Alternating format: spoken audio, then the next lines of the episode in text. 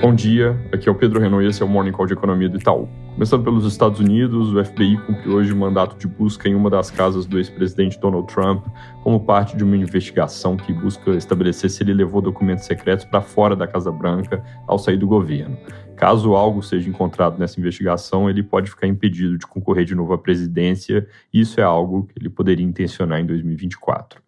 Sobre dados por lá, destaque para a pesquisa de expectativas de inflação dos consumidores feita pelo Fed de Nova York, que veio com queda forte em julho de 6,8% para 6,2% na expectativa de inflação um ano à frente e de 3,6% para 3,2% na expectativa três anos à frente. São números que ainda são altos, mas mostram algum alívio, provavelmente vindo da queda dos preços de commodities que aconteceu recentemente.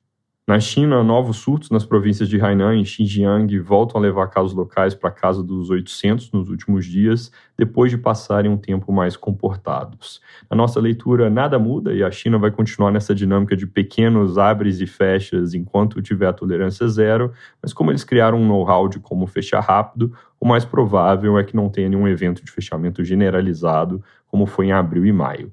Na Europa, além do gás, tem preocupação agora com água, dado que o nível das águas no rio Reno vem caindo ao longo dos últimos dias, já está abaixo do nível considerado crítico, em uma situação que lembra o que aconteceu em 2018, quando isso causou bastante disrupção.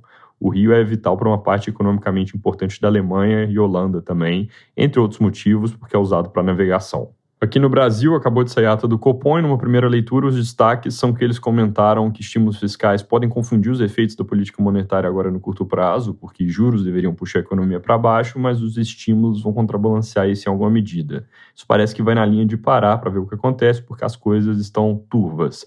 Mas, por outro lado, eles ressaltaram que vão permanecer vigilantes e avaliar se somente a perspectiva de juros elevados por um tempo longo já vai assegurar a convergência da inflação para a meta que é algo que no final não fecha a porta para uma alta adicional e, na verdade, nem fecha a porta para altas depois disso, caso seja necessário.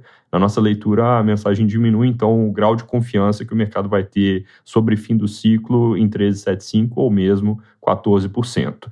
Isso posto, se dados até setembro vierem em linha com nossas projeções, com algum alívio na inflação de curto prazo e algum sinal incipiente de desaceleração da economia, a gente acredita que o mais provável é juro estável em 13,75% ao ano. Daqui a pouco também sai o IPCA de julho, que na nossa projeção vem com queda de 0,61% no mês, com recuo da taxa em 12 meses de 11,9% para 10,1%. O consenso de mercado está quase junto dessa projeção, com menos 0,65%.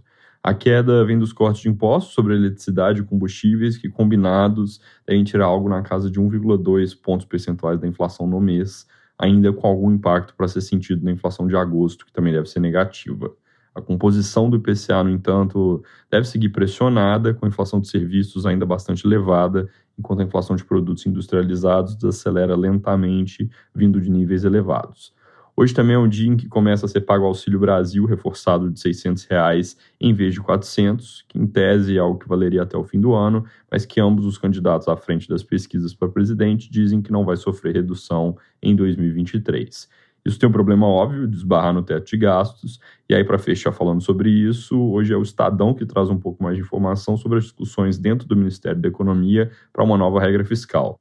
Segundo a reportagem, a ideia seria ter um regime de metas para a dívida pública similar ao que se tem para a inflação. Estabelecido um alvo para o nível de dívida, o governo poderia aumentar gasto e, eventualmente, até cortar impostos caso haja conforto para cumprir essa meta mas eles vão ter que apertar os cintos quando não for esse o caso. A discussão ainda é incipiente, por enquanto não tem muito mais detalhes que isso, só exemplos com números hipotéticos. É isso por hoje, bom dia.